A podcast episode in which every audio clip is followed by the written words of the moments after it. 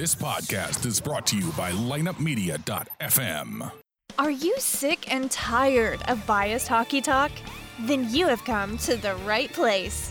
The Drop focuses on the St. Louis Blues, but we also delve into other news from around the NHL. So tell the ref you don't mind the game misconduct penalty. You were headed to the locker room anyway to listen to The Drop. Here's your host, Lance Descott.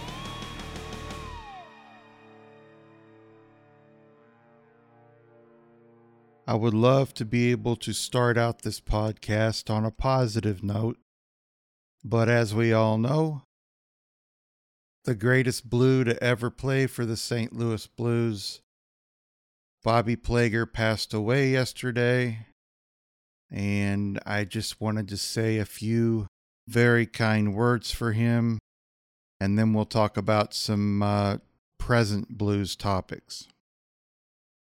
When I first heard about this yesterday, it was just a little bit before KMOX came out and said something. And I was hoping that the rumor was false. I was hoping that maybe there was a mistake and someone else was driving his vehicle or that he hadn't been seriously injured. And then I found out what really happened it just really shocked me. Uh, this guy meant everything to the blues. I'm just at a loss for words. Uh, this man has been with the blues since the beginning. He, of course, played for the Rangers at first, played very few games for them before he was traded to the Blues, and he embraced the city very quickly. The people loved his style of play but not only his style of play. They loved his personality. They loved him as a person. And the city just put their arms around him and made him. He played with the Blues till 1978. When he retired, he became part of the Blues organization. He was the head coach of a minor league team that was very successful. He was a head coach for the Blues for a very small amount of time and he stepped down due to the fact that he wasn't really happy with it and I don't blame him. I know he loved the city and that's why he took the position. But kudos to the man for realizing it wasn't for him. He's been with the organization ever since then. He's the one constant in this city since the late 60s. He's held several different positions with the Blues, and until his death was still with the blues organization. I don't know of many people that have had that long of a career with one team. In fact, off the top of my head, I can't think of anyone. I may be wrong, but uh, this man was one of a kind.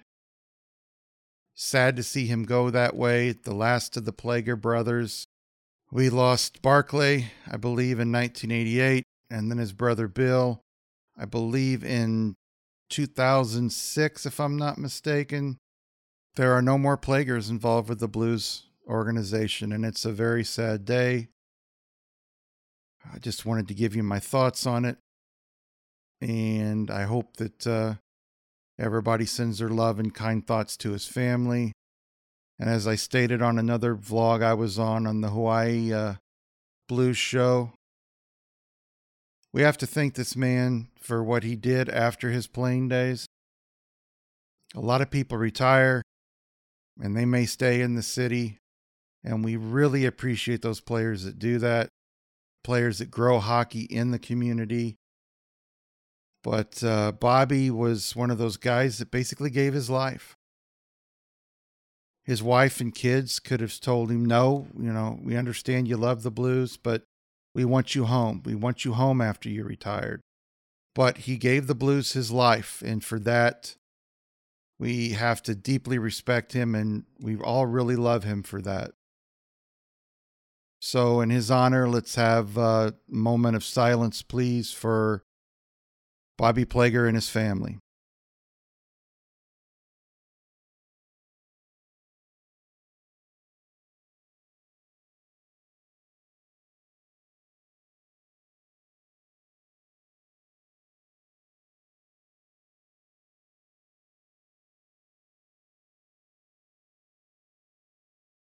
All right. Thank you so much for letting me do that. Now let's start talking about Blues hockey. A lot of people have made the statement the Blues aren't doing well because of their injuries. And that does have a lot to do with it. They say that the guys that they brought up aren't good enough to, to win, to help the Blues win. But a lot of them, in the same breath, are saying players like Dakota Joshua, the other guys, Walman Walker and Mikkola, and before Perunovich got hurt, that they played great, that they were just excellent. They came in and stepped in and did a great job. Well, you can't have it both ways. Did the Blues slide happen because of injuries? Did the Blues slide happen because the people they brought up weren't talented enough to fill the gaps? And I know that those guys don't have a lot of NHL experience, if any, and they came in and stepped in. I think some of the issue is the injuries. I do, because the caliber of players they brought up did their best and some of them played very well. But if you really watch the team, several games that they've lost, they've looked really bad. This last game against the Golden Knights, a lot of people said they played great in the first two periods, some of the best hockey they've seen the Blues play. And I have a little different take on it. The Blues didn't play bad in the first two periods of the last game against the Knights. But if you watch the way that they were handling the Knights, they were treading water. They were doing everything that they could to keep the Knights at bay. They weren't going in and dominating. They didn't get hardly any shots on goal in the first two periods. And in the third period, it was their worst. They only had three shots on goal. You don't win games with that low of amount of shots. You just don't. For people to say that they played well in this game into the third period, I, I really think they're really off. They weren't watching the first two periods. This team had a total of 16 shots on goal. So, like I said, three in the third period. But people are saying they played well in the first two periods. I'm sorry, but 13 shots on goal is not well. They were treading water. They were doing their best to keep the Knights at bay, and they did a good job at that. But anything super positive ahead of that, just not there. Jordan Binnington played well in the first two periods, I thought. But the rest of the team, it just looked like they were doing their best just to keep up with the Knights. So, yes, injuries do have something to do with the way the Blues played. But all you people saying the people that they brought up played excellent. I'm so excited about these guys, and I am excited about them. And I thought they did play well. But you can't say the guys played great and at the same time say the Blues injuries caused all the problems. You can't have it both ways. If the guys came in and played great, the team should have had better success. A lot of people are going on and on about the fact that Coach Berube has zero to zero blame in this. That he should not be held accountable at all for the way the team plays. And I totally disagree with that. When you see a team having issues, when your team goes down 3 to 1, your team goes down 2 to nothing, 3 to nothing, you don't want to panic, but you have to change what you're doing. Everybody goes on and on that they're not playing the heavy game. They're not playing the heavy game. We need to play the heavy game. Guys, you need to score. You have to score to win. Were all of the scores in their Stanley Cup year in the playoffs low scoring games? No, they weren't. They weren't one to nothing games. They weren't two to one games. There was a couple games like that. A lot of them were high scoring games, which shows you the Blues needed to score to win.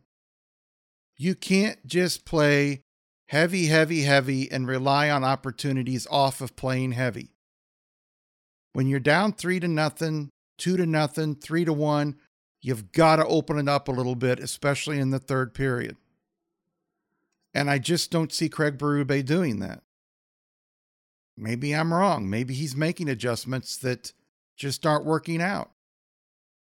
But the other night against the Golden Knights, something happened towards the end of the game. I love Darren Pang. He was being totally honest about it, and I greatly appreciate that. They talked about their shots on goal and the lack of pressure on Robin Lehner and the Vegas Knights defense. And Panger said something very interesting about something that Berube said to him. Berube said to him that I don't want my team just taking shots. I don't want my team taking bad angle shots. We get our shots from playing heavy, and then the team makes a mistake, and then we get a shot. I'm sorry, but that's just wrong. You are taught from the time you first start playing game to put the pucks on the net if you're in the offensive zone. Yes, take smart shots. Yes, take shots with guys in front of the net. But if you're having problems scoring and you've got a bad angle shot, take it. You don't know what's going to happen. You don't know if it's going to hit off somebody. You don't know if the goalie's going to take the wrong angle to it. You don't know if there's going to be a rebound. This idea that we play heavy, heavy, heavy, heavy, and then we'll get our shots is, is ridiculous. In this league, you have to be able to play heavy when necessary, but you also have to be able to score. Heavy is great in the playoffs to an extent, but you've got to be able to score. When was the last time you saw somebody win a Stanley Cup and every game was two to one, one to nothing because the team was playing heavy and not letting the other team score.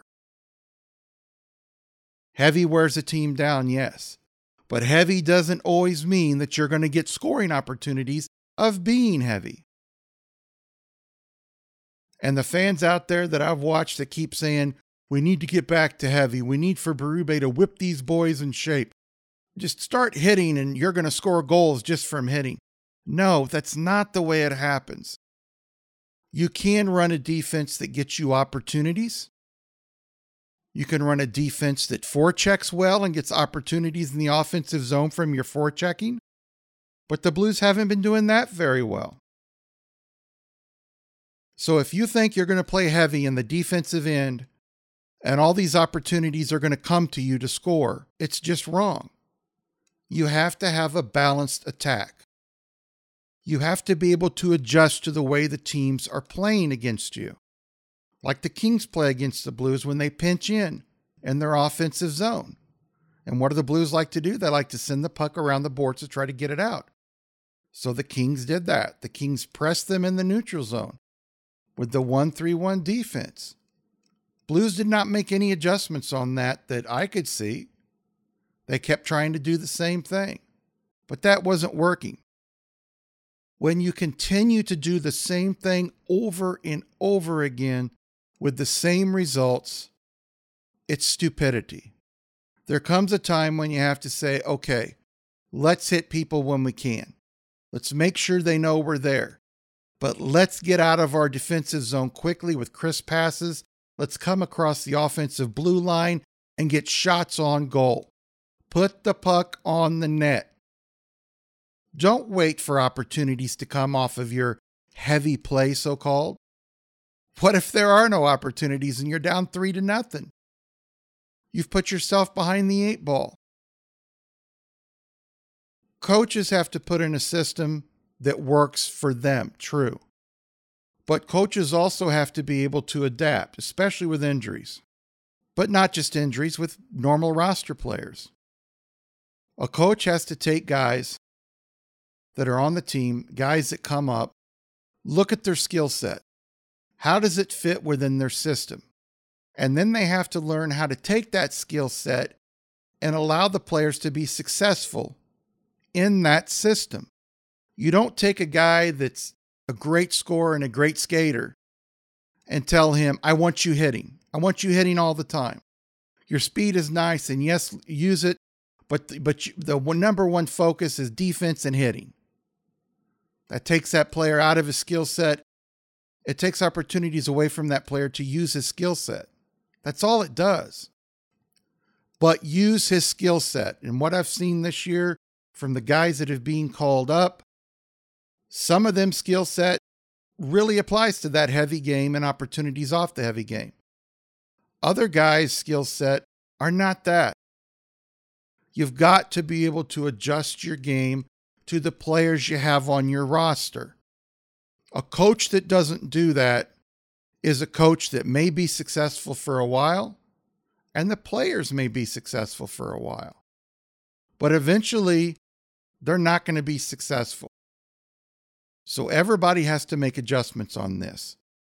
Everybody, you know, says Berube is not to blame at all. It's all on the players. Not true.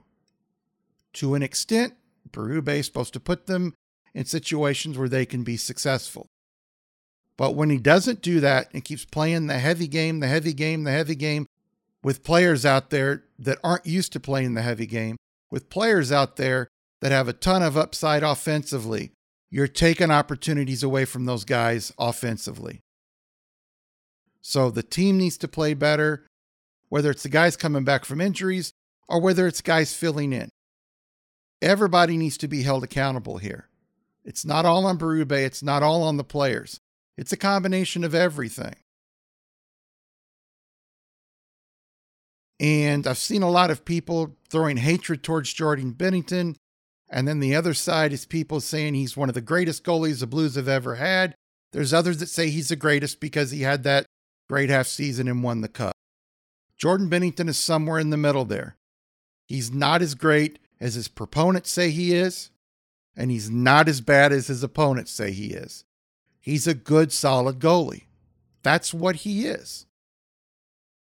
Can he have great games where he shuts a team down? Yes.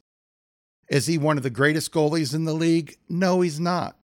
Is he top five? No, he's not. But he is sound and he can win you games when you need him to. That's all you should expect of a goalie people been beaten on. Ville Husso's a good backup goalie. When your team plays bad in front of you, there's nothing you can do. But there was a game a while back he lost 2 to 1 and everybody ripped him because he allowed a goal on the first shot. My god, guys, he gave up 2 goals. Why aren't you on the players for not scoring more? It's a team effort from top to bottom. This team has a lot of games left against the Wild, who they play tonight, which is seven games. I believe they have six or seven games against Colorado. They have four games, I believe, maybe five against the Ducks. And then they have four or five games against the Knights left. It's not going to be easy for them to make the playoffs. I believe they have 24 games left before the game tonight against the Wild. And in my honest opinion, they need to win 16 games because they're playing all against teams in front of them, teams that are chasing them for a playoff spot, besides a few games they have against the Ducks. They're not going to be able to go 12 and 12 and get in the playoffs. They're not going to be able to go 14 and 10 and get in the playoffs. This team has to win 15, 16 games to make it to the playoffs. That is our show for the day. I want to thank everybody so much for joining me. I know a lot of people are sad. I wish we could have talked about these things on a more positive day, but like I said, let's wish the Plager family our best. I hope that they can move on from this tragedy. I know it's going to be hard, but let's look at all the positive he did for the city, for the team, and for the NHL as an alumni, for the Blues alumni. And let's leave it at that. So let's end the podcast with a big Let's Go Blues. Thank you for joining us for this episode of the Drop Podcast. To get more of the Drop, check out our website at droppodcast.com. You can also find us on Google Play, iTunes, and the iHeartRadio app. You can follow us on Instagram at the.drop.podcast or on Twitter at Drop Hockey Show. You can email the Drop Podcast or host Lance DeScott at lanced at droppodcast.com. To find out more about Lineup Media, go to lineupmedia.fm. Until next time, let's go blues. This podcast was a presentation of lineupmedia.fm.